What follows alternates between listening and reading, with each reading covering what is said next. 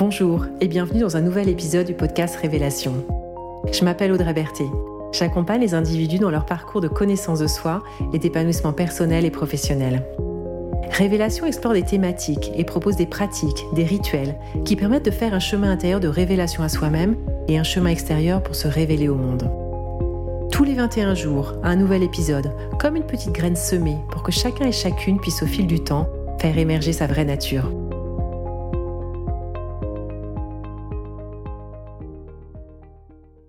Dans cet épisode, j'ai envie d'explorer un sujet qui a révolutionné ma façon d'interagir avec moi-même, avec les autres et avec le monde lorsque je l'ai découvert. Il s'agit des croyances, bien souvent inconscientes, qui nous habitent et qui ont une influence énorme sur nos comportements, sur nos choix et plus largement sur notre épanouissement. Aujourd'hui, c'est un sujet central dans mes accompagnements de coaching, car nos croyances sont une clé majeure pour tout changement que nous souhaitons mettre en place dans notre vie. Alors, de quoi s'agit-il exactement? Une croyance est une affirmation personnelle que l'on prend pour la vérité. Une sorte de foi, de représentation de ce qu'est la réalité selon nous. La réalité à propos de nous-mêmes, ce que nous croyons que nous sommes capables d'être, capables de faire, à propos des autres, ou bien à propos du monde ou de la vie. Nous sommes remplis de croyances, et c'est entre autres nos croyances qui font qu'il n'y aura jamais deux individus identiques, car un nombre plus ou moins important de croyances qui leur sont propres les distingueront. Voici quelques exemples de croyances. Deux croyances à propos de soi. Je sais rebondir à chaque difficulté. Ou encore, à mon âge, je ne peux plus apprendre deux croyances à propos des autres. Les êtres humains ont par nature un bon fond. Ou encore, on ne peut faire confiance qu'à soi-même. Et enfin, des croyances à propos du monde, de la vie. La vie nous offre sans cesse des expériences qui nous aident à grandir. Ou encore, il n'est pas possible d'accéder à un poste de direction sans avoir fait de hautes études nos croyances sont diverses et très variées. On peut voir en tout cas, dans les exemples que j'ai donnés, qu'il existe deux types de croyances. Des croyances aidantes et des croyances limitantes. Nos croyances aidantes vont être comme des leviers, une force, un réel atout dans notre quotidien et dans notre vie. Notamment dans les exemples que j'ai donnés, je sais rebondir à chaque difficulté, les êtres humains ont par nature un bon fond, ou la vie nous offre sans cesse des expériences qui nous font grandir. À l'inverse, nos croyances limitantes vont plutôt constituer un blocage, un frein, et nous limiter, comme leur nom l'indique, car elles ne vont pas particulièrement nous aider à rendre les choses possibles. Dans les exemples que j'ai donnés, je ne suis pas capable de parler en public, on ne peut faire confiance qu'à soi-même, ou il n'est pas possible d'accéder à un poste de direction sans avoir fait de hautes études. Ces croyances auraient bien sûr besoin d'être contextualisées pour qu'elles prennent tout leur sens. Autant nous allons chercher à réévaluer, reconsidérer, voire déconstruire nos croyances limitantes pour élargir le champ des possibles, autant nous ne chercherons pas à changer nos croyances aidantes. Je précise d'ailleurs qu'on ne va même pas s'intéresser à savoir si nos croyances aidantes sont vraies ou fausses, peu importe. Si elles sont aidantes pour soi, si elles nous aident à nous réaliser, à accomplir ce qui nous tient à cœur, à vivre une vie qui nous correspond, aucune raison de les modifier ou de les réévaluer. En évoquant cela, je pense à une citation que j'aime beaucoup et qui m'a souvent inspirée. Il s'agit de la citation de Mark Twain. Ils ne savaient pas que c'était impossible, alors ils l'ont fait.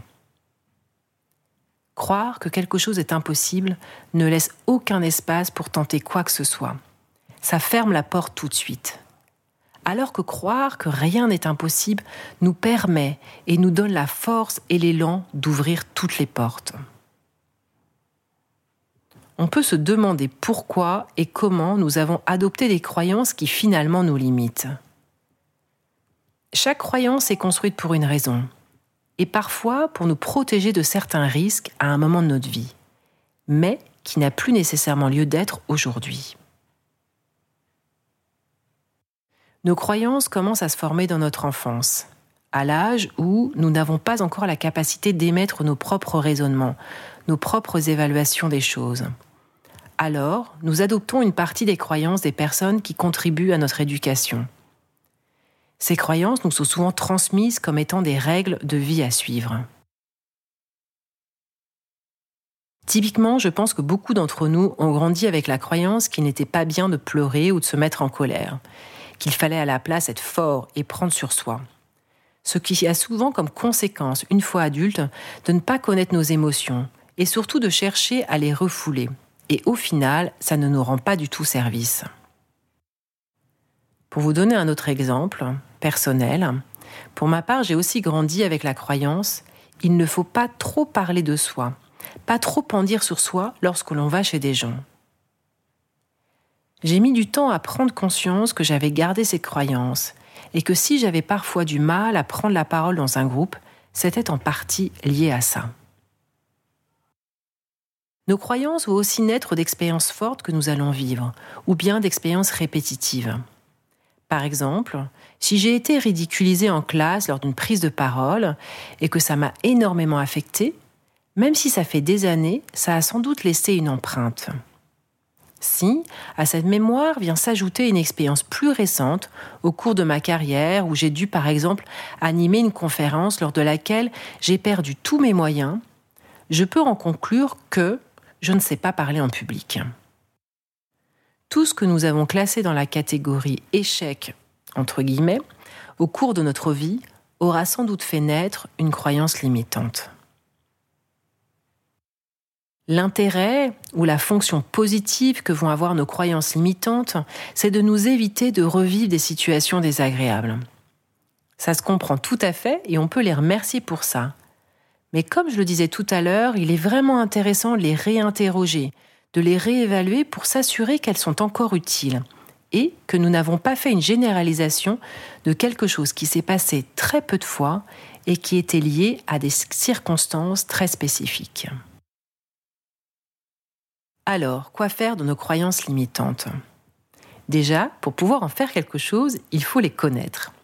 Ça paraît évident, mais bien souvent nous n'avons pas conscience de nos croyances limitantes et elles agissent sur nous sans que nous en rendions compte.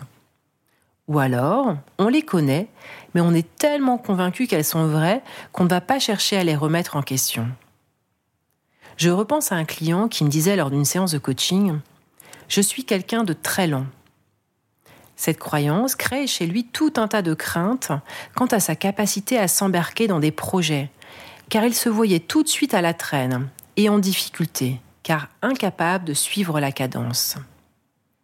À plusieurs occasions dans sa vie, il avait rayé de son champ des possibles des activités collectives, des projets collectifs qui pourtant lui faisaient envie.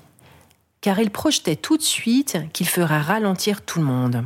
Et il se voyait comme un boulet pour les autres, pour reprendre ses mots. Être quelqu'un de très lent faisait partie de son identité. Il était comme ça, point. D'ailleurs, lorsque j'ai commencé à travailler avec lui pour mettre en doute cette croyance, en lui posant notamment la question Qu'est-ce qui dit que vous êtes lent? Sa première réponse a été bah, Je suis comme ça, j'ai toujours été comme ça. On se comporte comme on croit que l'on est. Quand on croit profondément à quelque chose, cette croyance guide nos comportements. Réévaluer une croyance est souvent un travail qui se fait avec un coach, ou avec un thérapeute. Car si une croyance est bien ancrée, il va être difficile de s'en libérer seul. Nous allons avoir tout un tas de résistances, et on peut le comprendre car réévaluer une croyance peut signifier dans certains cas de remettre en question une conception des choses que nous avons depuis des années et qui fait partie de notre identité. On va aussi toujours chercher à évaluer les inconvénients qu'il pourrait y avoir pour soi ou pour les autres à modifier une croyance. Dans la plupart des cas, les avantages sont supérieurs aux inconvénients. Mais on peut avoir besoin d'être soutenu dans les changements que cela va faire naître. Concernant les résistances que nous pouvons avoir, je repense à cette histoire qui est relatée dans le livre Croyances et santé de Robert Dills. Il raconte l'expérience d'Abraham Maslow avec un de ses patients qu'il traitait en psychiatrie. Ce patient croyait être un cadavre, et malgré tous les arguments logiques du psychiatre, son patient persistait. Alors, dans un éclair d'inspiration, Maslow lui demande Est-ce que les cadavres saignent? C'est ridicule, répond le patient. Bien sûr que non, les cadavres ne saignent pas. Alors, avec l'accord du patient, le psychiatre lui pique le doigt et une goutte de sang vif apparaît. Le patient regarde son doigt qui saigne avec une surprise pleine d'écœurement et s'exclame Nom d'un chien, les cadavres saignent vraiment. Revenons sur ce que l'on peut faire comme premier pas pour réévaluer et tenter de se libérer des croyances qui nous limitent.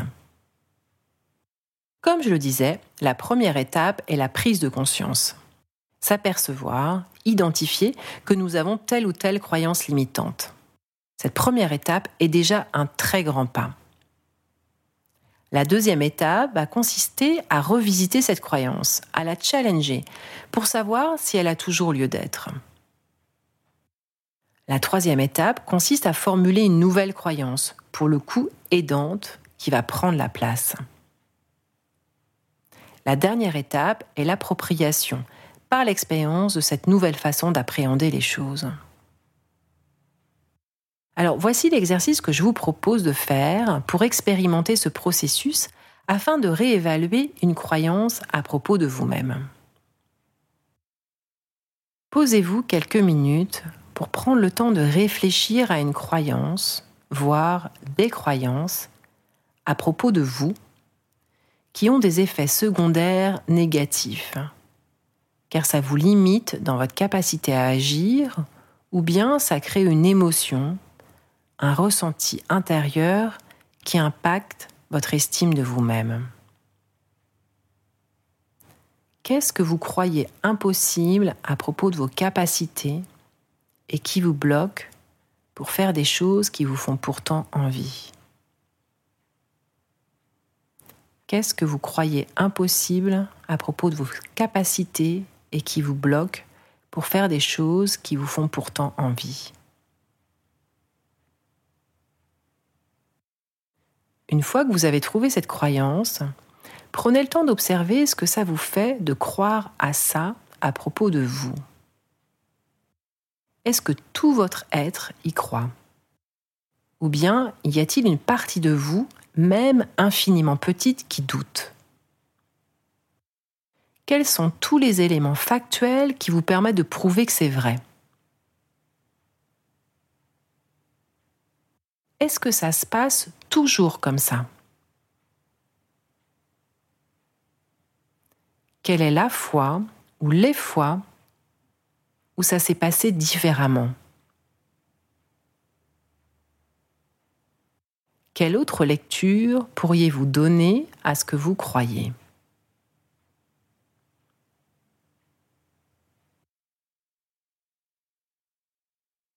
Maintenant, réfléchissez à ce que vous aimeriez croire à la place. On ne transforme pas une croyance en essayant de croire à exactement l'inverse. Ça ne passerait pas. Mais par exemple, ça peut être j'aimerais croire que je suis capable d'apprendre à parler en public. Pour quelqu'un qui aurait la croyance je ne suis pas capable de parler en public ça ouvre tout de suite de nouveaux champs des possibles, comme celui de se mettre en marche pour apprendre, pour ensuite acquérir les compétences et se rendre compte que c'est possible. Mais il y a une autre méthode que j'aime beaucoup, c'est celle de faire comme si. Et si vous faisiez comme si vous saviez faire ce que vous ne croyez pas être capable de faire? Et si vous faisiez comme si vous saviez faire ce que vous ne croyez pas être capable de faire? Et si vous vous comportiez comme si vous étiez quelqu'un qui sait parler en public, ou quelqu'un qui a confiance en lui, quelqu'un qui est doué en telle ou telle chose, etc. Ce qui est utile pour vous en fonction des croyances limitantes que vous avez. Prenez la posture qui va avec, comme si vous vouliez montrer à l'extérieur que finalement vous êtes ce nouveau vous. Et comme on l'a vu précédemment, nos croyances, qu'elles soient vraies ou fausses, ont le pouvoir de nous faire adopter de nouveaux comportements et donc de créer une nouvelle réalité. Vous écoutez le podcast Révélation, c'était l'épisode Changer de croyance pour ouvrir de nouveaux possibles. Merci de votre écoute et de votre présence. Si ce podcast vous a inspiré, partagez-le autour de vous et abonnez-vous pour recevoir les prochains épisodes. Au plaisir de vous retrouver bientôt et je vous souhaite d'ici là de belles expérimentations et de belles révélations.